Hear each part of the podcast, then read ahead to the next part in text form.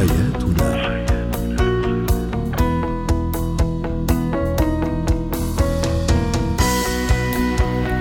مستمعينا الكرام أهلا بكم إلى برنامج حياتنا، برنامجكم اليومي الذي يعنى بشؤون الأسرة وباقي الشؤون الحياتية الأخرى، والذي يمكنكم الاستماع اليه عبر منصة البودكاست لسكاي نيوز عربية معي أنا طيبة حميد. نتحدث اليوم عن الإهمال وكيف يؤثر على شريكي العلاقة، وفي زينة الحياة الحديث عن اضطراب القلق العام لدى الأطفال، ونسلط الضوء أيضا على مهارة تقبل النقد والرفض.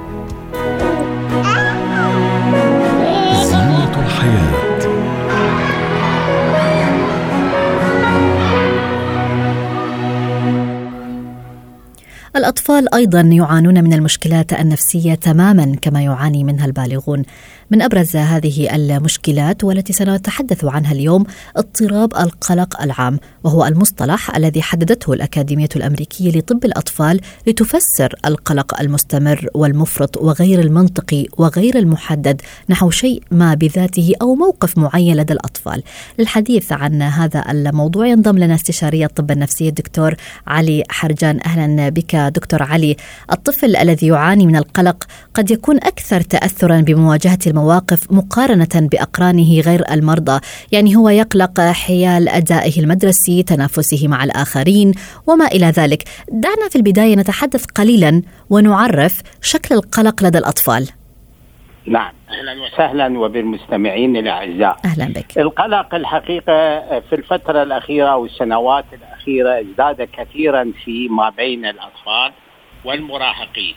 وهنالك أسباب عديدة عديدة لهذا القلق وتعريف القلق هو الحقيقة نوع من الخوف أو خوف خوف لأشياء آه، أو بدون سبب منطقي أو عقلاني، يعني الطفل أو المراهق يخوف يخاف من شيء ما مثلا الدراسة أو الاختلاط مع الآخرين أو مواجهة الآخرين أو مواجهة المشاكل الحياتية اليومية بشكل مبالغ به. يعني خوف مبالغ به غير منطقي غير عقلاني. يخاف من الامتحانات أو يخاف من الحيوانات بشكل مبالغ به. وهذا ناتج لاسباب عديده من طيب. جملتها نعم. حقيقة ما يشوفه بالوسائل التواصل الاجتماعي الآن الأطفال يدخلون أو التلفزيونات أو ما يسمعوا أو ما يعيشوا في بيئتهم في البيت الأهل يعني عندهم ثقافات خاصة للأسف البعض من الأهل يربون أولادهم على الجني والسحر والحسد وهكذا يبتدئ الطفل وهو عمره خمسة وست سنوات ينشأ عند الخوف خايف من الحسد أو من الجني وهكذا يخاف يعني بالحديث دكتور علي عن هذه أسباب عن أسباب القلق، هل هناك علاقة بين الآباء الذين يعانون من القلق وسلوك الطفل؟ يعني بمعنى هل يصبح الطفل أكثر عرضة للإصابة بالقلق من خلال وجوده الدائم مع نموذج للسلوك المتوتر؟ نعم 100% هذا كلام سليم وهذا ما نسميه العدوى النفسية. يعني الطفل اللي يعيش في بيئة وخاصة السنوات الستة الأولى يعيش هو ما بين الوالدين.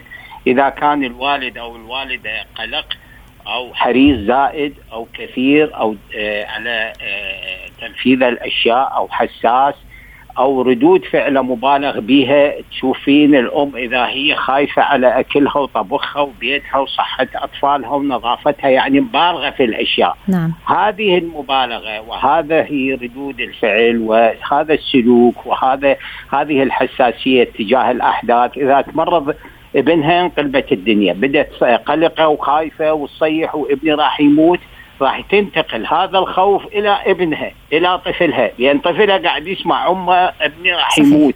هي حرارة بسيطة.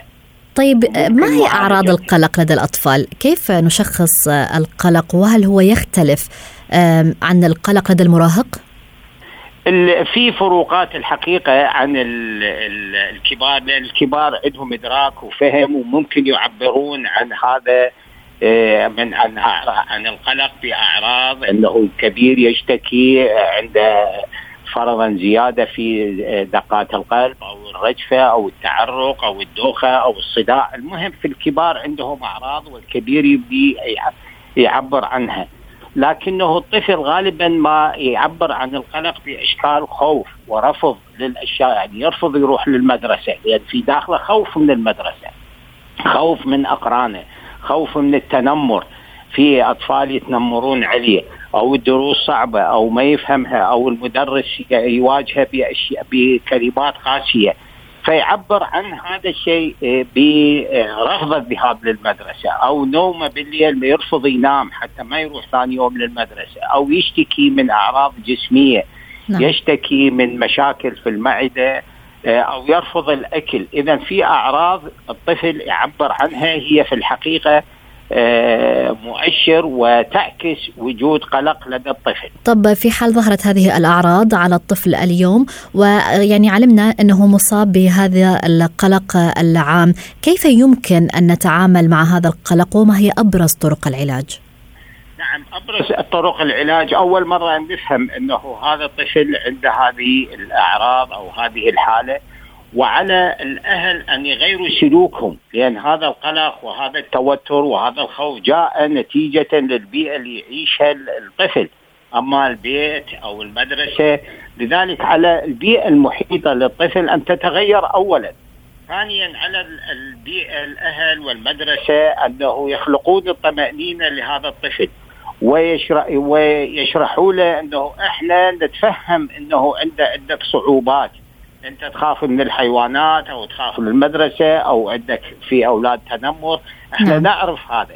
وإحنا واقفين معاك نساعدك. نعم. ونعمل على حل هذه المشاكل. وليس أن نخلق عند العجز. عيب. عليك يلا روح المدرسة. روح واجه الحيوانات. هو قلق وخائف. خوف كبير. كيف نطلب منه يروح يمسك الحيوانات ويلعب بيها ويروح للمدرسة؟ لا.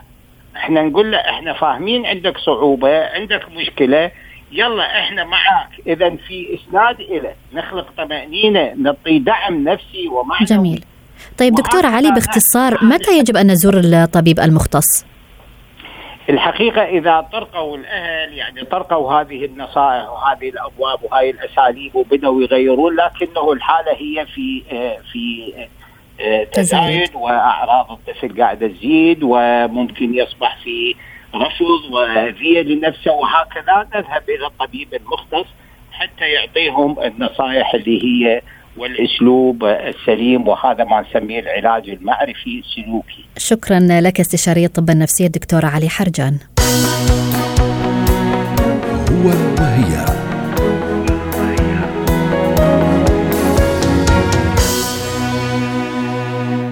في هذه الفقرة نتحدث عن الإهمال في العلاقات.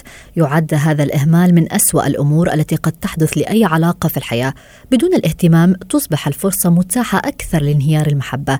فإذا طرأ تغير مفاجئ وأحدث خلل في الاهتمام قد يكون هذا مؤشر لعدة أمور وقد يصنع الفتور ويهدد الشريكين بالانفصال.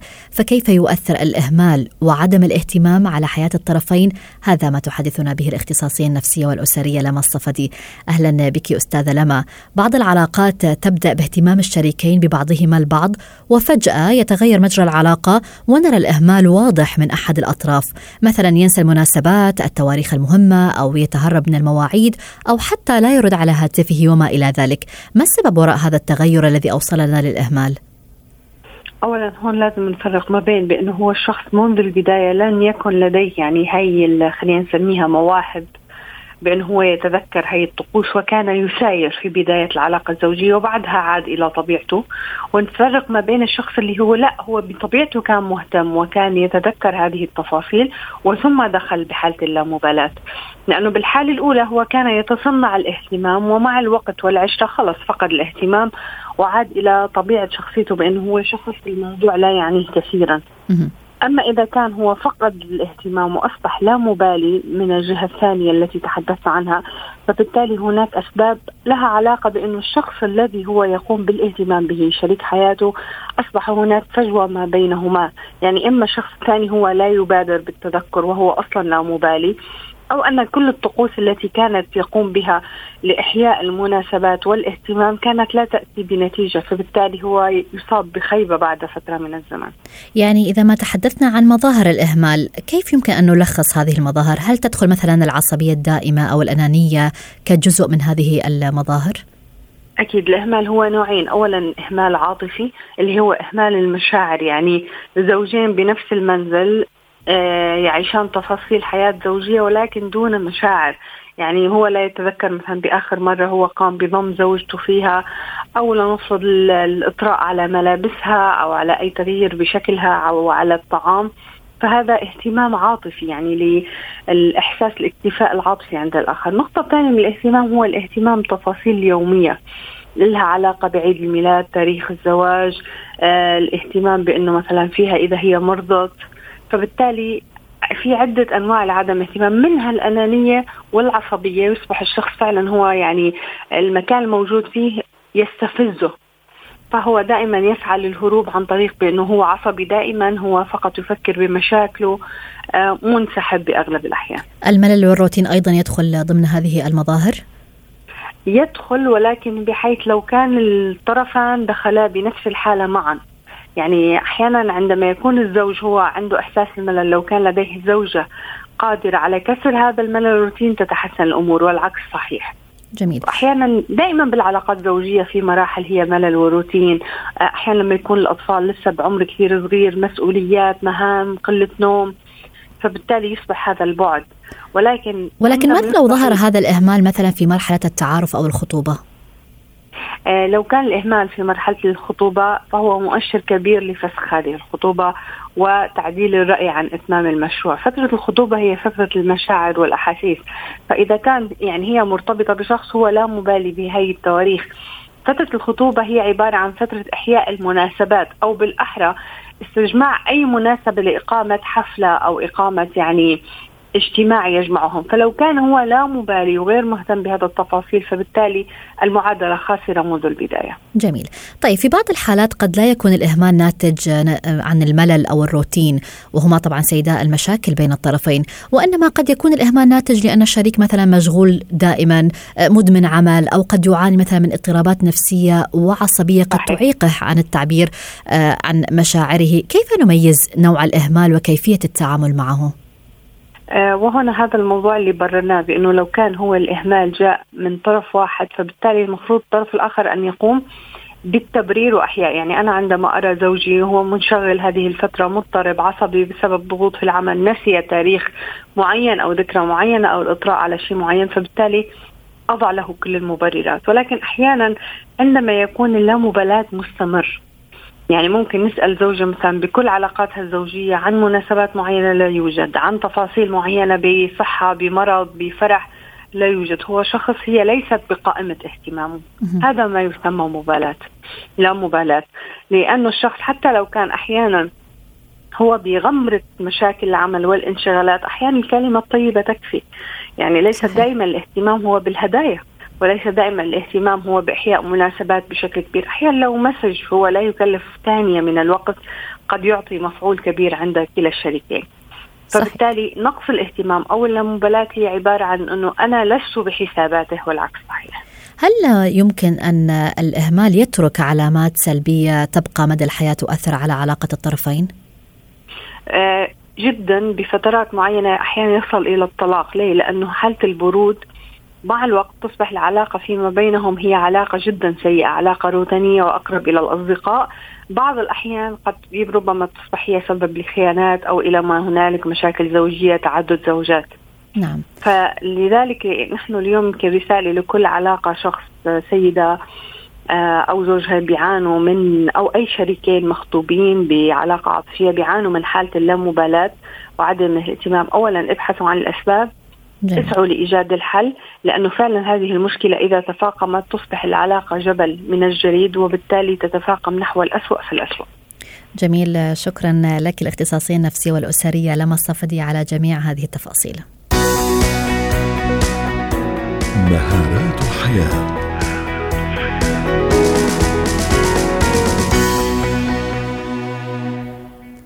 من منا لم يتعرض للانتقاد؟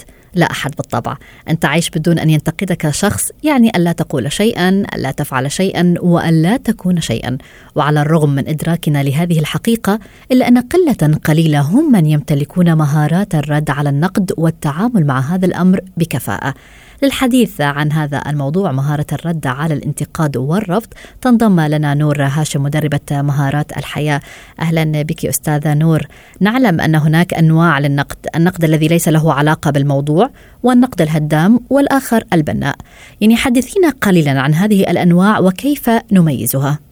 مثل ما ذكرتي حضرتك في البداية النقطة اللي نتفق عليها انه جميعنا يتعرض للنقد لأنه الذي لا يتعرض للنقد معناته انه واقف في مكانه ولا ولا يوجد أي تقدم آه، في حياته. كما ذكرتي في إن اللي هي ثلاث أنواع للنقد، لكي أتعرف على كيفية التعامل مع النقد لا يجب أن أعرف بالبداية ما هي أنواع هذا النقد. آه في هناك النقد الذي ليس له أي صلة بالموضوع بالموضوع كما ذكرتي كأن يقوم شخص بعمل شيء رائع ثم يأتي شخص آخر يتغاضى عن كل ما فعله ذلك الشخص وفقط مثلا يعلق على آه، طريقة آه، لبسه على طريقة اللباس تبعه.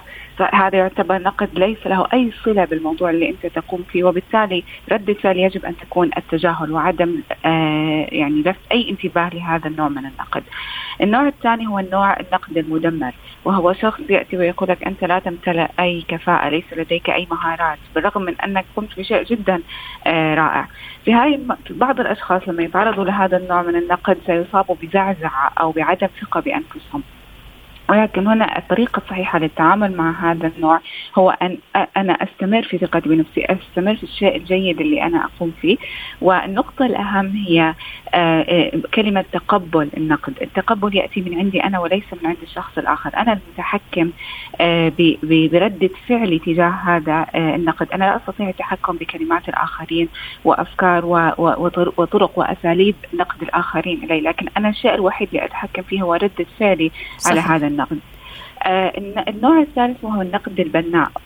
اللي هو عادة يختلف في الأسلوب طرحه وهو عادة ما يتم طرحه بما يسمى اللي هي ال sandwich technique اللي هي عبارة عن ثلاث طبقات. يأتي الشخص يقدم في البداية يثري ويثني على ما قمت به من مجهود سواء عمل أو أي طرح قمت فيه ثم يقدم لك النصيحة بأسلوب جدا راقي وفي النهاية يختم نصيحته بإيجابية آه، أخرى.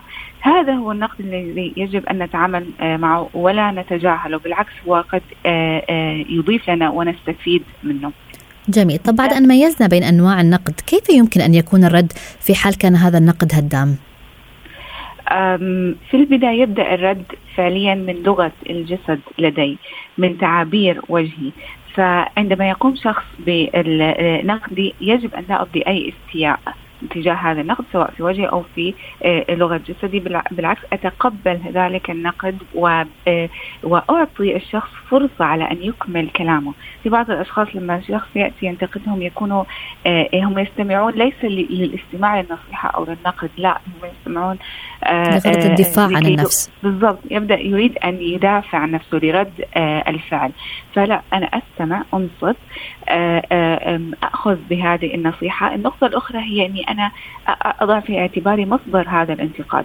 يعني مثلا لو في طبيب ويأتي شخص إداري ينتقده هل هو هل هذا هو المصدر الصحيح لكي أخذ بهذا النقد؟ لا، أنا أخذ النقد من المصدر الصحيح اللي اتعامل معه، أما إذا كان المصدر لا يهمني فبالتالي سأقوم بتجاهل هذا آه، النقد، يجب أن لا اعتبر النقد بمثابة خلينا نقول إهانة أو أمر شخصي.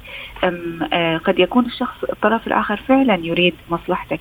وبالمناسبة هنا النقد ليس دائما لا يجب أن نأخذ على أنه دائما شيء سلبي. في بعض في كثير من الأحيان قد يكون آه إيجابي. ولكن قد يكون الأسلوب الذي يتم طرح فيه النقد هو اللي يخليه نوع آه، يضيف عليه نوع من السلبية. طبعا وكيفية طرح النقد هاي لحالها موضوع آخر ممكن نتحدث عنه لاحقا. لكن لا اعتبره شخص آه، شيء اهانه أو أو أمر آه، آه، شخصي. خليني دائما يكون عندي تحكم في مشاعري تجاه هذا النقد. أكون في في في ثبات معين. أكون دائما عندي ثقة في الأمر اللي أنا أقدمه وبالعكس أطور عليه أعتبرها يعني أستاذة نور دعيني أستوقفك هنا بنقطة. يعني الكلام قد يكون أسهل ولكن التطبيق على أرض الواقع قد يكون مختلف. كيف نستطيع أن نتغلب على شعور الدفاع عن النفس عندما نواجه النقد؟ يبدأ الموضوع من طريقة التفكير من من طريقة التفكير في الكلام أو النقد اللي بيدخل آه لعقلي. أبدأ أسأل نفسي أسئلة. آه آه هل أنا هل هل هذا الكلام صحيح 100% هل أنا ما قمت في خطأ لهذه الدرجة؟ في ناس على طول أول ما بيبدا شخص ينتقدها تبدأ هي تحدث حديث داخلي عندها بدون يعني بينها وبين نفسها لي لا هذا ليس هذا الشيء اللي أنا فعلته ليس هذا ما قلته في الواقع هو لا لم يخبرني أحد بذلك. هذا ليس خطأ يبدأ يلقي اللوم على الآخرين. فلا أنا الشيء الوحيد اللي أتحكم فيه هو طريقة تفكيري طريقة تقبلي لهذا النقد.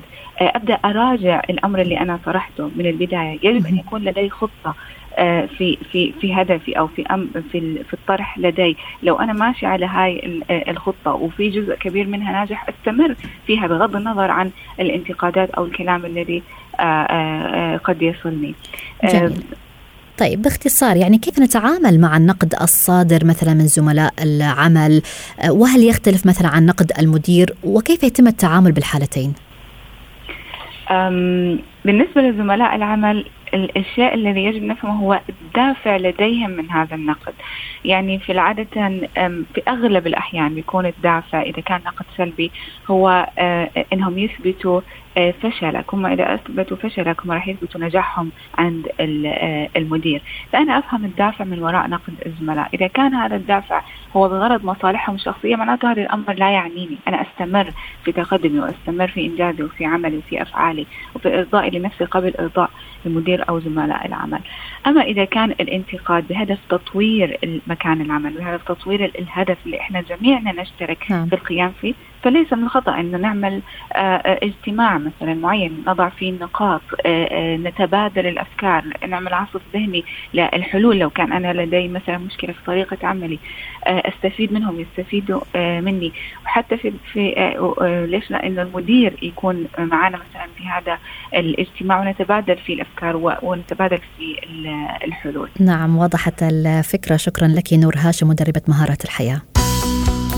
حياتنا